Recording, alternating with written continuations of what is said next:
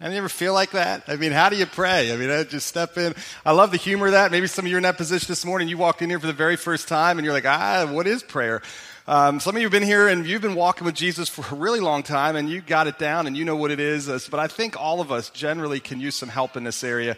Uh, and really uh, step towards prayer. So, what we've been doing for the last uh, couple weeks, uh, just kind of talking about this issue of prayer, asking what is it, how do you do it, how do you do it better, and kind of stepping towards that. I'm excited for this morning. Really excited for this morning. This morning's message kind of grows out of something that God did in me over a year ago, uh, and it's kind of been working inside of me, something that He's challenged me with, something I've really had to step in and actually repent of. It is, I'll get to that a little bit. So I'm really excited to share this with you this morning. We're on page 29 of the Known Journal. If you have one of these, if you don't have one, I encourage you to grab one. Uh, we talked a few weeks ago about meditation. Journaling is a great way to help you do that, really slow you down, push you into engaging uh, and thinking and processing. And again, but what that journal is, it just gives you a reading plan of scriptures that run along with this message this morning that allow you to take this all week long and kind of drive it into your heart. Now, prayer. If you're a seeker of God at any level, and when I mean seeker of God, I mean maybe you're here this morning and your big toe, I mean, all you're doing is you're dipping your big toe in. I mean, you're not even sure God exists. You're not even sure um, if he's for you. You're not sure what Christianity is. You're not even sure who Jesus And you hear this person mention of the Holy Spirit. Well, who is that? All you know is there's something inside you drawing and you're seeking it. So you're just kind of dipping your big toe in and you're, you're skeptically journeying. Or whether you're here this morning and you've been, man, forget dipping your big toe in. You full blown jumped off the high dive and you're swimming around the deep end and having a grand old time out there in the pool whether you, no matter who you are in your process of seeking and getting to know God, I find uh, two questions consistently come up with prayer. And these are doozies, and these are hard questions, and they give pastor folk like me a headache trying to answer. I'm going to be very honest. But I want to name them, and we're going to go after both of them this morning. We're going to try our best to go after them. First one Does prayer even matter? Does it even change anything? Have you ever thought about that? I mean, you hear Pastor Chris talk up and uh, stand up last week and talk about this great, powerful God. You hear Pastor Chris talk about seeking His will. You, you know and understand, if you've been around the scriptures at any level, that God is in complete control, that God knew you before you were even born. Matter of fact, the scriptures teach God knew you at the foundation and the creation of the world. Nothing surprises God, everything is in His control, and He is in complete control of life. And you say, so why again am I praying? What difference does this make? Isn't God just going to do what God's going to do? And isn't God in control? Like anything I say, is it really going to change the heart or mind of God? So that's question one. Question two does, comes around on how do I process and how do I interact with unanswered prayer? Especially when those unanswered prayers, there are scriptures that clearly tell me, as Pastor Chris talked about last week, you want to pray and seek God's will. Well, when I'm praying for His will and it's still not happening, what do we do with that? For example, maybe James chapter 1 verse 5 says when you're facing hardship and some of you this morning you're facing hardship, you've got a decision out ahead of you, you've got some family dynamics happening and you are or maybe something in your workplace and there is so much pressure and so much heartache and you're just simply seeking wisdom. Well, James 1 5 says if you come to me and ask for wisdom, I will give it abundantly. Man, Adam, I've been praying for wisdom for the last two months and it's just fuzzier now than it's ever been. What do you do with that? Maybe you were struggling with addiction. And you know 1 Corinthians 10:13 says, "Listen, God will give you a way out." You know James chapter 1 or into chapter 2 that says God doesn't tempt anyone. And he said, "You so you've been there praying and you've been praying for God to relieve and alleviate your addiction." God, take this desire from me. And you cry out to Him. It's to the point where you ache and you hurt and you plead with Him. You see the damage that it's doing in your life and all that. But here you are struggling once again this morning. What do you do with that? Matthew chapter 6 talks about seek first the kingdom of God. Do not worry, it says in Matthew, 6 do not worry about today. Don't worry about how you're going to pay your bills, what kind of clothes you're going to put on, where the money's coming. Don't worry about that, for seek God. And then it says, many of you know this, many know the promise, and all these things will be added unto you. You're going, Adam, I've been seeking God and I've been praying, I've been pouring my heart out, and I'm still unemployed. I still can't pay the bills. I still don't know where my meal's coming from tomorrow. What do you do with those unanswered prayers? What do you do with 2 Peter 3 9 when it says God is not slow in keeping his promises because he wants all people to come to repentance? And you've been praying for your son or your daughter or your mom or your dad to come to Jesus for 10, 20, 30 years. Maybe some of you even sat in a funeral knowing that that person in the casket, is, to the best of your knowledge, never put their faith in Jesus Christ. You're like, where are you, God? How could you allow this to happen?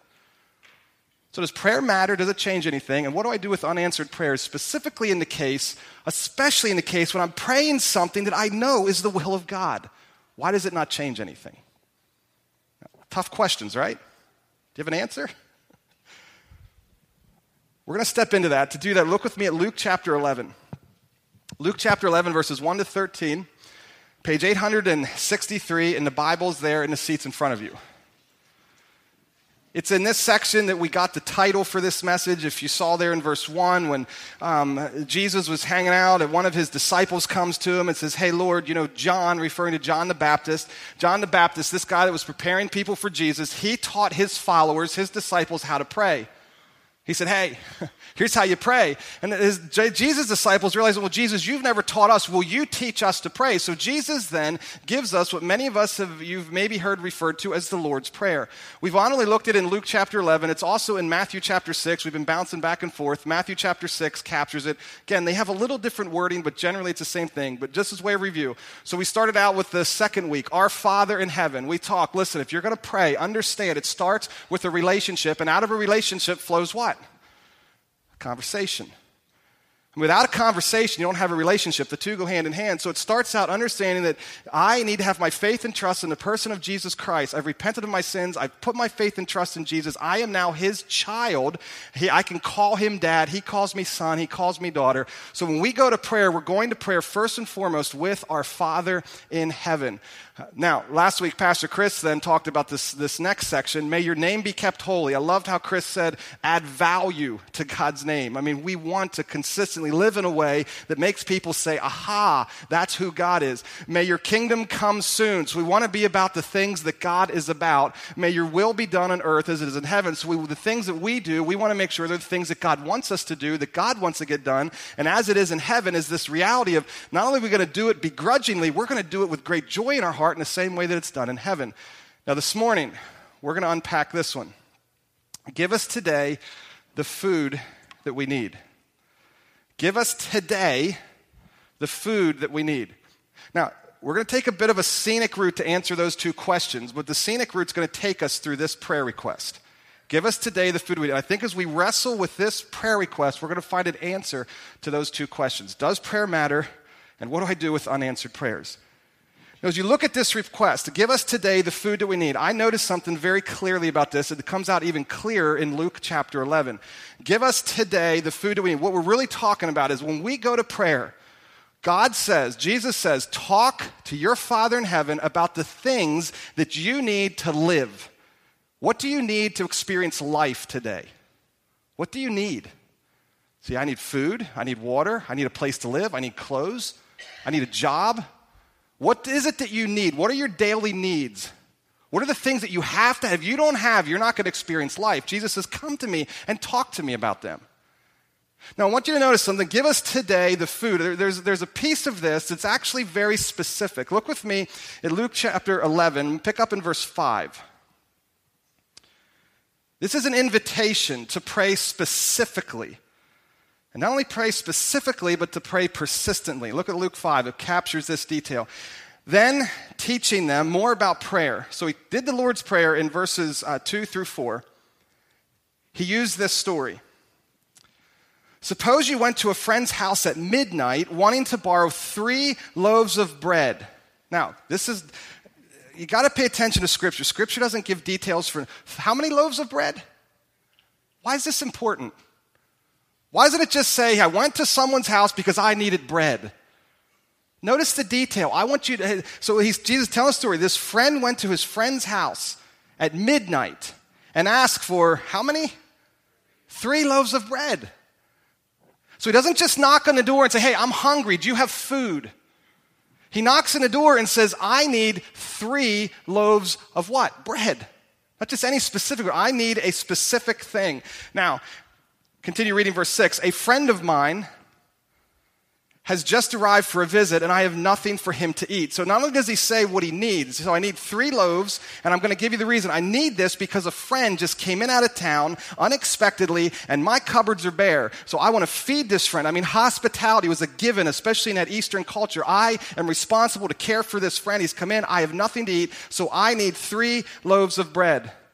Verse 7 continues, and suppose he calls out from his bedroom. So now we're the guy that's already shut down for the night. Don't bother me. The door's locked for the night, and my family and I are all in bed. Now you got a picture this isn't houses like we expect. I mean, these everyone's kind of sleeping in the same room. These are like one and two room uh, places. I mean, this is, this so. This guy's disturbing the entire. Don't bother us. We're we're shut down for the night. I can't help you. Verse eight continues. But I tell you this: though he won't do it for friendship's sake, if you keep knocking long enough. So picture this guy. I mean, he's there. I mean, come on, I know you're there. And the guy up in the bedroom's going, No, go away. We're done for the night. And the guy's out there, No, I need three loaves of bread. Very specific prayer. So he keeps knocking. If you keep knocking long enough, he will get up and give you whatever you need because of your. I love the way the New Living just states this. Because of your what? Shameless. like, there's nothing beneath me. I need bread. I know you can provide the need. I'm going to be here. I'm going to beat this door down until you open it and give me what I need. I'm going to keep knocking. So, this prayer, give us today the food that we need, I believe is an invitation to go to God in a very specific manner. Go to Him and tell Him, what do you need today for life? James chapter uh, 4, the second half of verse 2 says it this way You don't have what you want because you don't ask God for it. Some of you, you know, you just pray, God, I need food. Well, what kind of food do you need? Well, I need three loaves of bread. Oh, oh, that's so. God, you don't have what you don't want because you don't ask God for it. And go with shameless persistence. I um, have heard it said this way God takes our request as seriously as we take them ourselves. The great hymn writer, and I don't know if he's great, I, I found him. He, he, appears great. He looks cool. I got a cool picture of him to show you. Uh, he was a pastor and a hymn writer back in the 1800s. He said it this way. I found a great quote uh, from him. It says, Our prayers must mean something to us if they're to mean anything to God. With shameless persistence, we beat the door of heaven down and we say, I need, and tell him what you need. What do you need? Let's get specific. I need three loaves of bread. So, the invitation this morning, here's the heart we're really going to talk about. The invitation with prayer this morning is to be specific and persistent with your desires. Go to God and tell Him, What do you need? Now, here's where this entered my life last year in March. March into April. Every year, I try to do uh, what's what I call a spiritual retreat. I shut everything down. I turn everything off. I just go away and try and get away. I try to do a whole week with with four kids at home. It's not always easy to do, and can make it a week. Sometimes it's a few days. Last year, I got a huge. I almost got a full week down in the beaches of Delaware. And I go away and I simply ask the question, "How is it with your soul, Adam?" Just listen to God. How is it with your soul? So last year, I stepped into the Lord's Prayer. So I'm where this series came from. I stepped in and said, God, how's it with my prayer life? I was sitting out on the beach um, one morning and I was praying and we were talking through a couple of frustrations. Now, here's what was really happening inside of me I am going to be 40 uh, next month.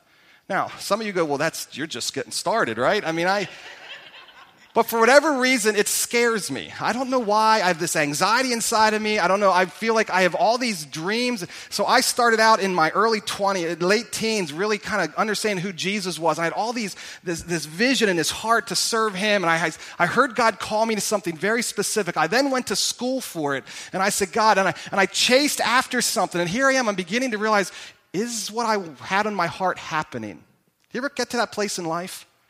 I had dreams and vision, and I'm not sure. I'm looking around like I'm running out of days, and I'm not sure it's happening. On top of that, I will be at Bethany now at the end of this month, seven years. So last year was six years I was here. And, and again, it's that same journey. I'm like, okay, when I stepped into Bethany, I had vision and heart and passion and understood where we we're going. On. I'm sitting there going, are we accomplishing it? I was in the midst of tension and turmoil, which you guys heard about from the stage this past fall with some elders, and I'm thinking, man, I was wrestling and struggling internally. And I'm sitting on the beach and I'm praying a prayer that a few of our elders are praying. Here was the prayer God, do something so big at Bethany that we can't mistake it, it's from you. And suddenly, as I'm sitting there, I realized, Adam, that's a poor prayer. That's not asking for my needs. What is that? What do I want God to do? What is it that I really want God to do? It's such a general, vague prayer. And I began to realize it's not specific. Oh, I was persistent with it, but it wasn't very specific. And I realized this is how I have a tendency to pray. And I wonder how many of you might be, as I've, as I've come back from my treatment and to talk to a number of people, I realize this is kind of a general battle I find that many of us do. We pray these general, vague prayers. See, when we get specific, what we're really doing, when I name something specific, what I'm really doing is saying, God, I invite you into the details of my life. Uh, God, I'm not just inviting you into the big picture stuff. I'm inviting you into the little details of everyday life. I want you to be engaged. I'm going to trust you for the details. Often, when we're praying general, what we're really doing is we're seeking God's blessing on the control of our lives.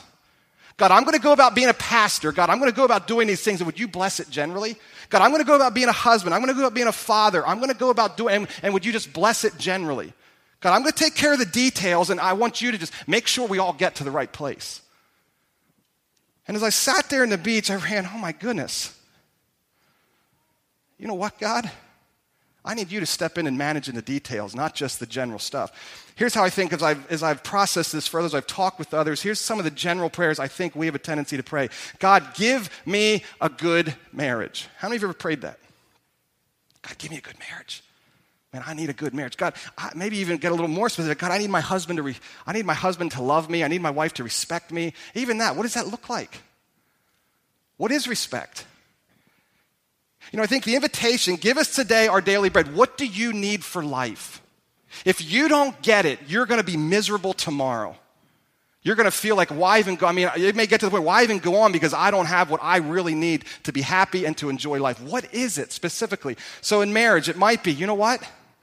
I need Him, God. I'm making a specific request for Him to talk to me before He makes big purchases. I'm so tired of hearing after the fact that He bought this item. Or do you know what, God? I need more intimacy from my wife. I need it more than one time a month. God, I'm going to ask specifically for once a week. God, you know what I need? I need flowers from my husband. He used to give me gifts, and suddenly it's going away, and I just don't feel loved anymore. So, God, I need flowers. God, would you lay that on his heart? God, you know what? I'm going to go talk to my husband tonight. Give us today what we need. God, I'm going to go talk to my husband tonight. There's this thing that's happening. I can see that he needs to address it. God, would you give me the wisdom saying, God, more than anything, I'm going to specifically ask that he does nothing more than simply hear me tonight. But many of us don't pray that specific, do we? Some of us do. But many of us just pray, bless my marriage. Or we pray, keep my family safe. Or help my kids to be help my kids to turn out well. Well, how about stepping in and say, no, God, do you know what I need? Right now, I'm wrestling with a with teenage children. I'm not sure. What do we do with a smartphone? Do we get a smartphone? Do we not get a smartphone? How do we how do we handle this thing? You know what, God, I really desire, God, my request, give us today our daily bread. God, what I need is I really want to see my kids doing a daily quiet time. You know what, God, my one son, he has a test coming up today, and I know he's been struggling so bad. And God, I just ask that you reward his hard work with an A today. How many of us pray this specifically? God, what I really need, what I really need today is Jimmy at school. Oh man, God, Jimmy is struggling so bad with being bullied. Today, when he's sitting at lunch and that kid comes, comes and sits across from him, it often does, and begins to just make trouble, God, would he be able to have the courage to look across the table and say, Stop it? Or maybe we pray general, we pray for peace. God, give me peace. I need peace. Maybe the specific prayer request is God, you know what? Would my dad stop yelling at me? Just today, would he not yell at me? Man, I, I'm not hitting the month end numbers. God, I know it. We're a few, well, we're a week away from month's end, and I got this meeting coming up with my boss. And God, would you help the boss to find favor in me? I need this job.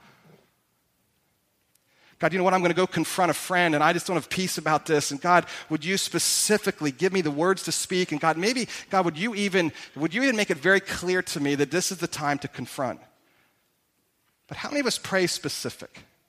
I think the invitation that Jesus makes is step in and pray specific. I think the reason we struggle with this is because, as I talked two weeks ago, we have this illusion of control in our lives. I'm God, I'm good with the details. You just bless the bigger picture stuff. And I think the invitation is, hey, come on in and pray specific.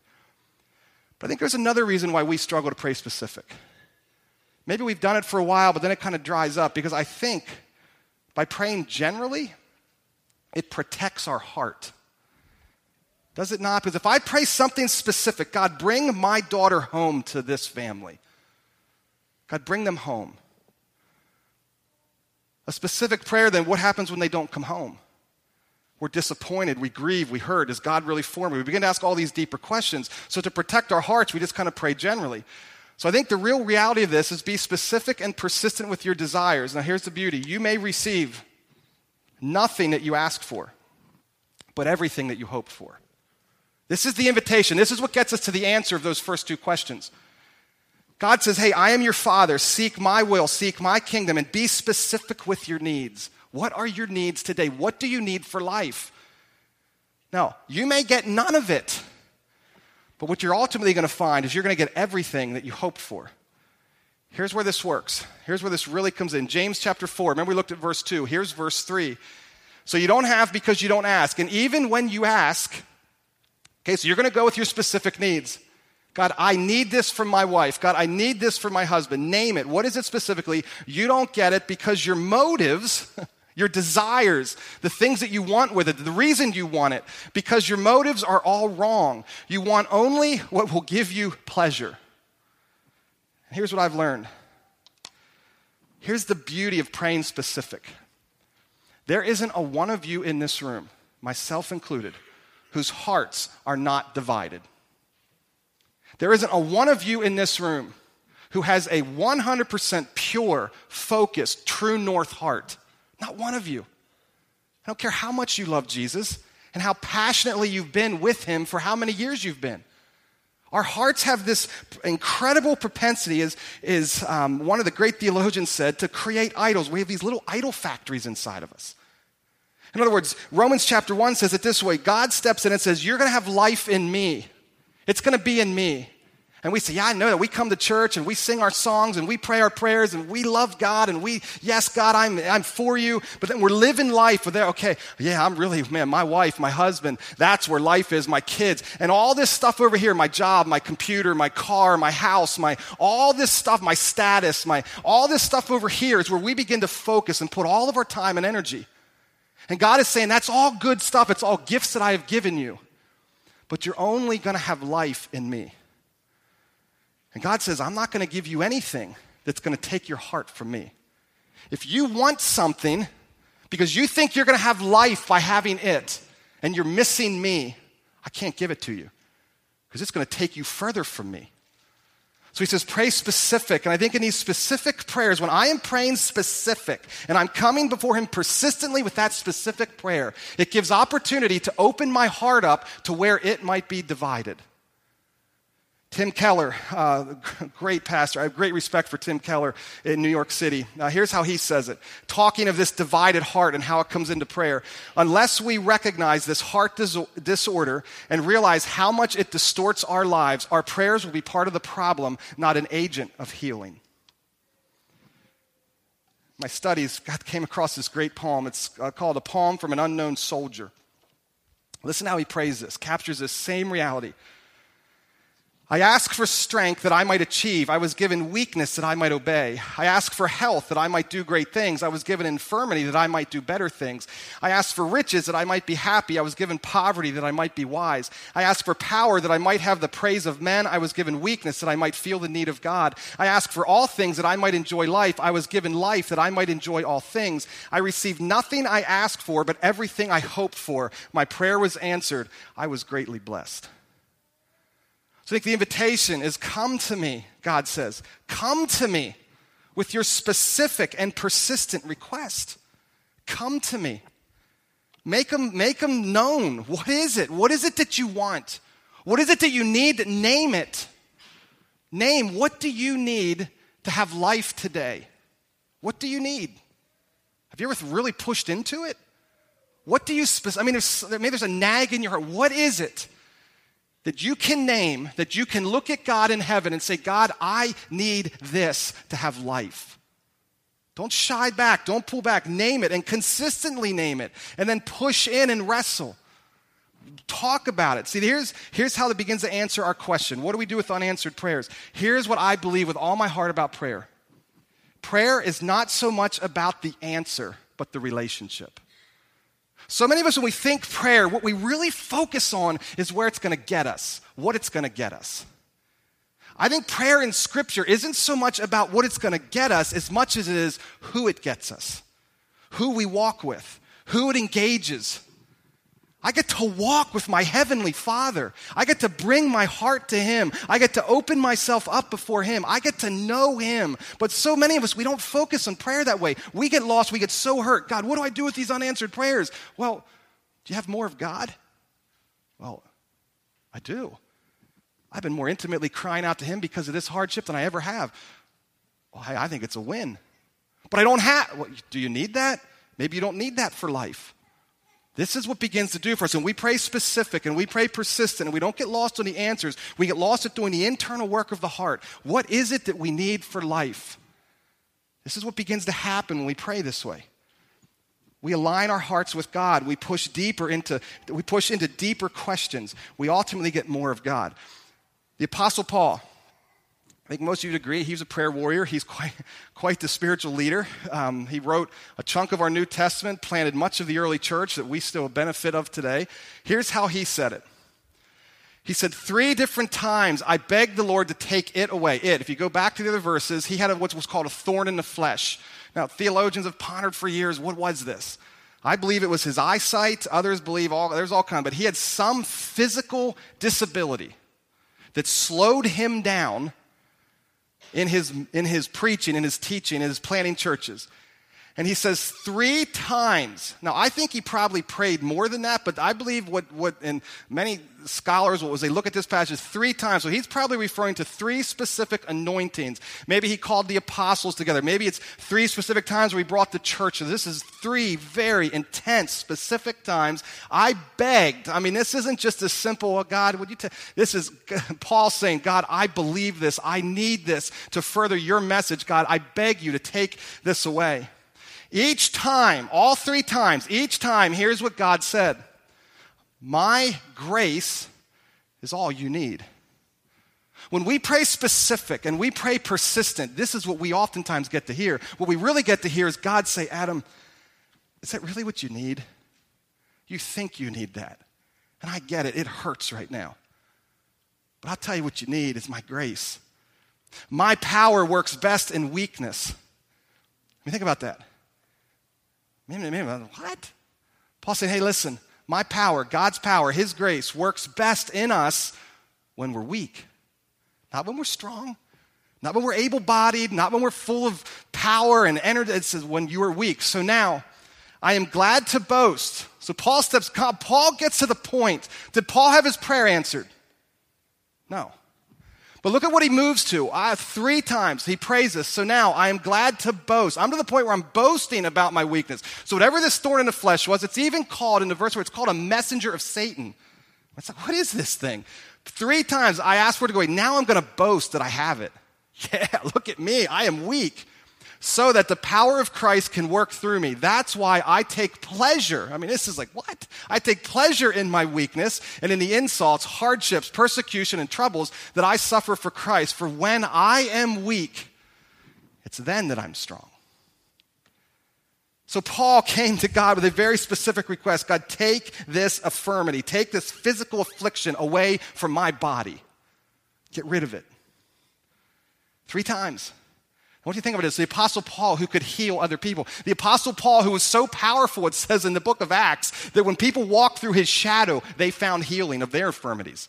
Here's the Apostle Paul pleading with the Creator, take this away from me. Three times. Nah, sorry, I can't. But in the process, Paul gets to know his Creator. Think Philippians chapter 3, here's Paul's heart. I think this is why Paul gets this. Philippians chapter 3 gives you his Paul's desire more than anything else in life. Yes, everything else is worthless when compared with the infinite value of knowing Christ Jesus my Lord. So Paul says, more than anything else in life, I want to know Jesus.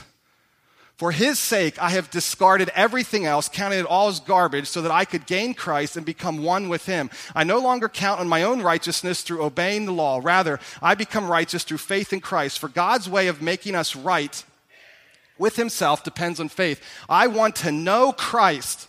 He comes back around to this. More than anything else, I want to know Christ and experience the mighty power that raised him from the dead. I want to suffer with him, sharing in his death. How do I experience resurrection? Can you experience resurrection without dying? Death is necessary. Paul says, I want to know you more than anything else, and that is the invitation in prayer. Come to me. Your heavenly Father is saying, Come to me. I am good. I am for you. Come to me. What do you need? It's okay to bring it to Him. It's okay to cry out, God, take this from me. God, give me this. God, take, God, I need, I have to have. God, if I don't get, I'm not going to make it. God says, come to me. And in the process, you may not get that thing that you think you need for life, but you're going to get life because you're going to have Him and have Him to the full. You're going to begin to process and build a relationship with Him. And so there's that question of what do I do with unanswered prayers? Well, my, th- my answer is, well, it's really not about the answer, it's about the relationship. Do you have more of Him? Well, then I think it's been a success. Now, the first question, though, does prayer really change anything? yes and no. You say, oh, Adam, give me a clear answer. I really don't know.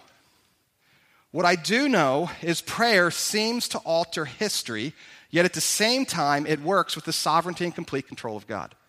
How does that work? Uh, I don't know. One of my favorite obscure passages on this, if you go read it this week, Daniel chapter 10, verse uh, uh, 12 to 14. Daniel chapter 9 and Daniel chapter 10, there's Daniel's a young man when, when he was carted off in war. And he was taken to another country and he lived there and he hungered to be back home in Jerusalem. He hungered to be back home. But he knew, and you read through chapter 9, he knew that he's off in a foreign land and God destroyed Jerusalem because of their sin. They were warned repeatedly you must turn to me to find life. You must turn to me to find life. You must turn to me to find life, or Babylon's going to come and destroy. And so Daniel knew that he is, he is where he is because of the sin of the nation and the sin of the people.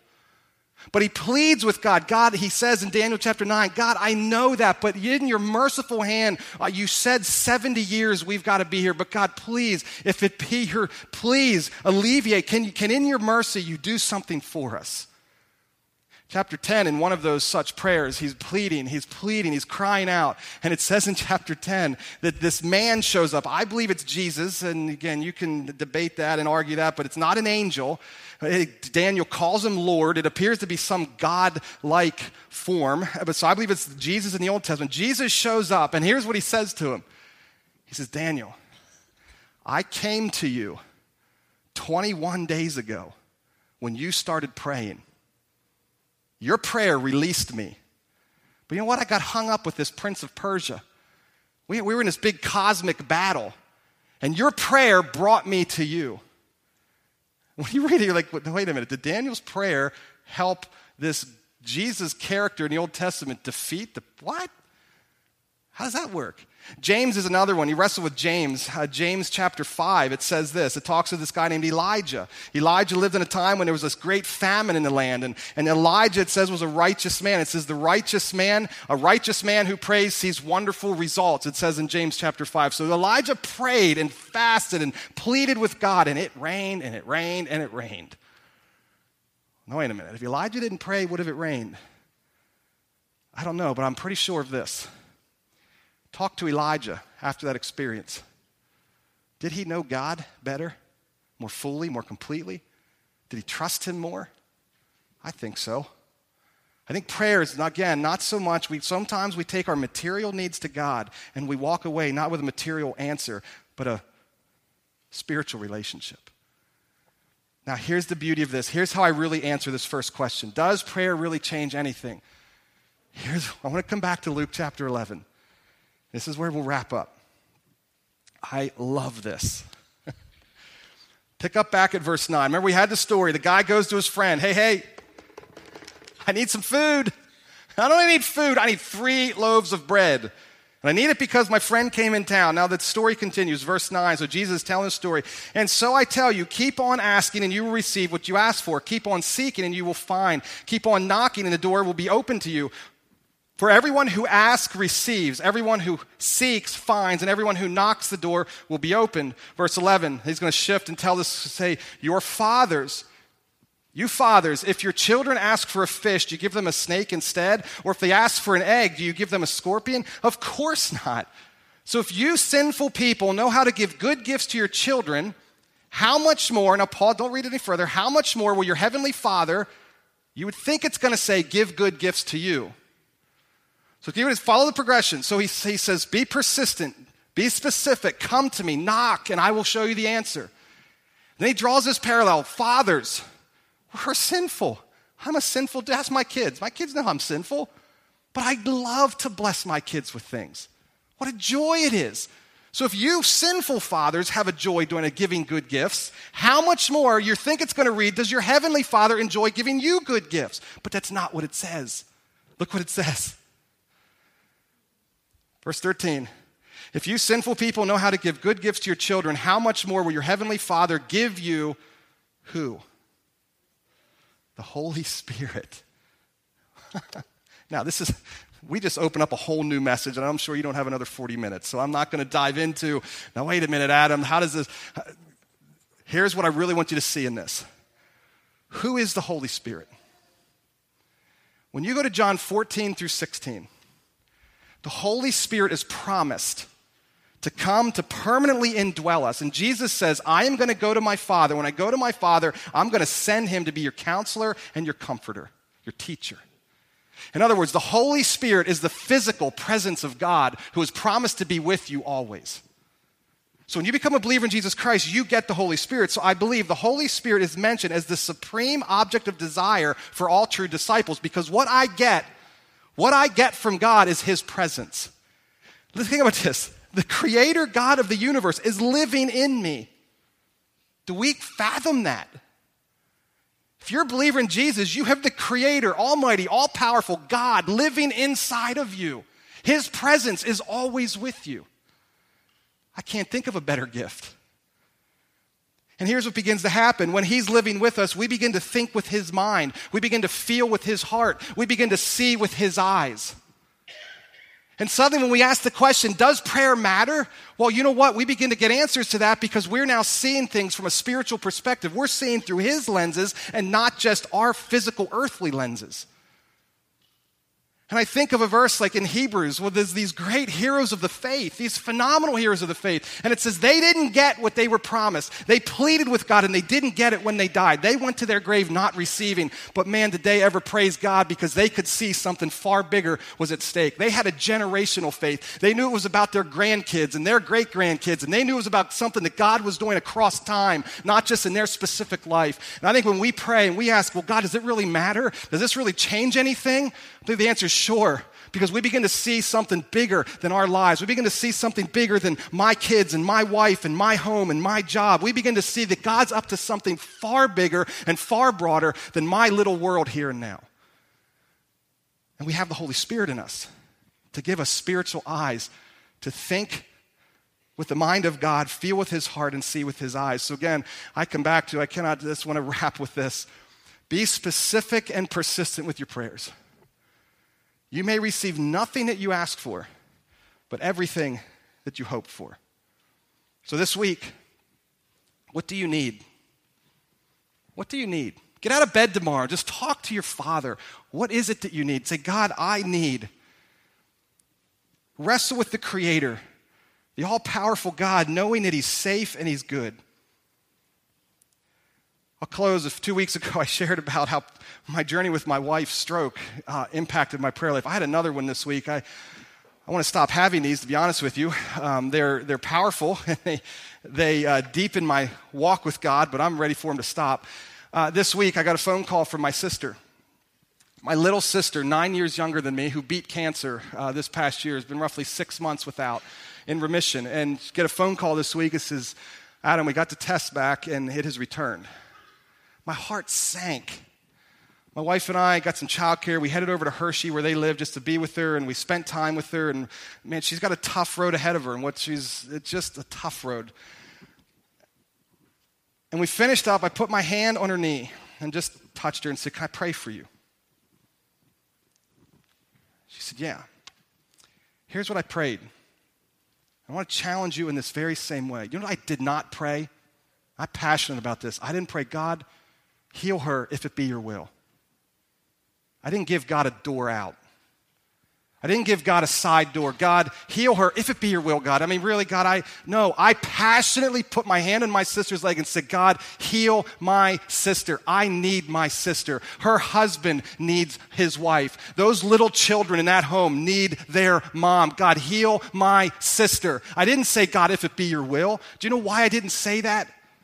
It's already a given in the Lord's Prayer. I've already wrestled with that in my heart. People will say to me, Well, Adam, Jesus prayed that way. He did, but I want you to pay attention to something. When Jesus prayed, God, take this from me.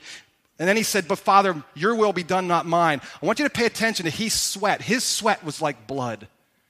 He was so passionately and deeply engaged in that prayer. He wanted to be delivered. He ached to be delivered of any other way possible. And I think what Jesus accomplished in one prayer, it takes us, because he was Jesus Christ, it takes us multiple days, weeks, and even years. And I think the starting point of prayer is to simply come before God and say, God, I need my sister. Now, in time, I may get another answer. And in time, I may need to submit myself to what His will truly might be, God forbid, in time. But I don't start there. And I invite you not to start there either. Come before your heavenly Father, your Creator in heaven, and simply look at Him in the eyes and say, This is what I need. Today, to live, God, I need this. And step in with Him. He is safe and He is good. He may give you another answer, but I promise in that answer, you're going to have everything that you hoped for. You're going to have Him and Him to the full. But step in. The prayer is Our Father in heaven, give us today our daily bread. Give us today those three loaves. Maybe I only need one, but God, give me my needs. God, thank you so much for Jesus. God, thank you for the invitation of prayer more than anything. You're a good God. You're for us. God, you know that when we have life in you, we have it to the full. And God, the invitation is come to me and find life and life to the full. God, we sometimes I just say, I'm afraid to be specific with you. I'm kind of guarded with that, or, or I just want to be in control. So, God, I want you to generally bless, but I'll take care of the details. God, would you push in on our hearts this week? And would we have a relationship with you where we're coming to you and saying, God, this is what I need? And then step into the messy journey that that is. And in that journey, we find you. So, God, that's the gift I, I know you want to give us is your presence. So, God, I ask that for every person in this room that's sitting here. God, I pray that they sense your presence. God, there are those in this room that don't because you're not, they're not your child. And God, I pray right now that they would simply confess their sin, repent, and turn to Jesus Christ. And in that, they become your child and they gain your presence and they begin to see with your eyes and feel with your heart and think with your mind. So I pray right now for those in this room that are not your children. God, thank you for them. I love them. You love them. God, would they come to you, your Son, Jesus Christ, and find life? God, for those of us in this room, God, I pray for those who have been persistently and specifically praying and they're getting a big fat no back from you. And God, it hurts and it's scary and they're wrestling. God, would you, would you know that you're there holding them? You're whispering in their ear. You don't need it for life. Find your life in me. And God, for those of us who are just afraid to step in this direction, God, give us the boldness and the courage just to come before you and believe what we're praying. God, I need this. May we be tenacious and shameless in our persistence. I love that. Shameless in our persistence, asking you for what it is that we need for life. God, we love you. Thank you so much for Jesus, and thank you for inviting us in on this messy journey of grace. It's in Jesus' name we pray. Amen.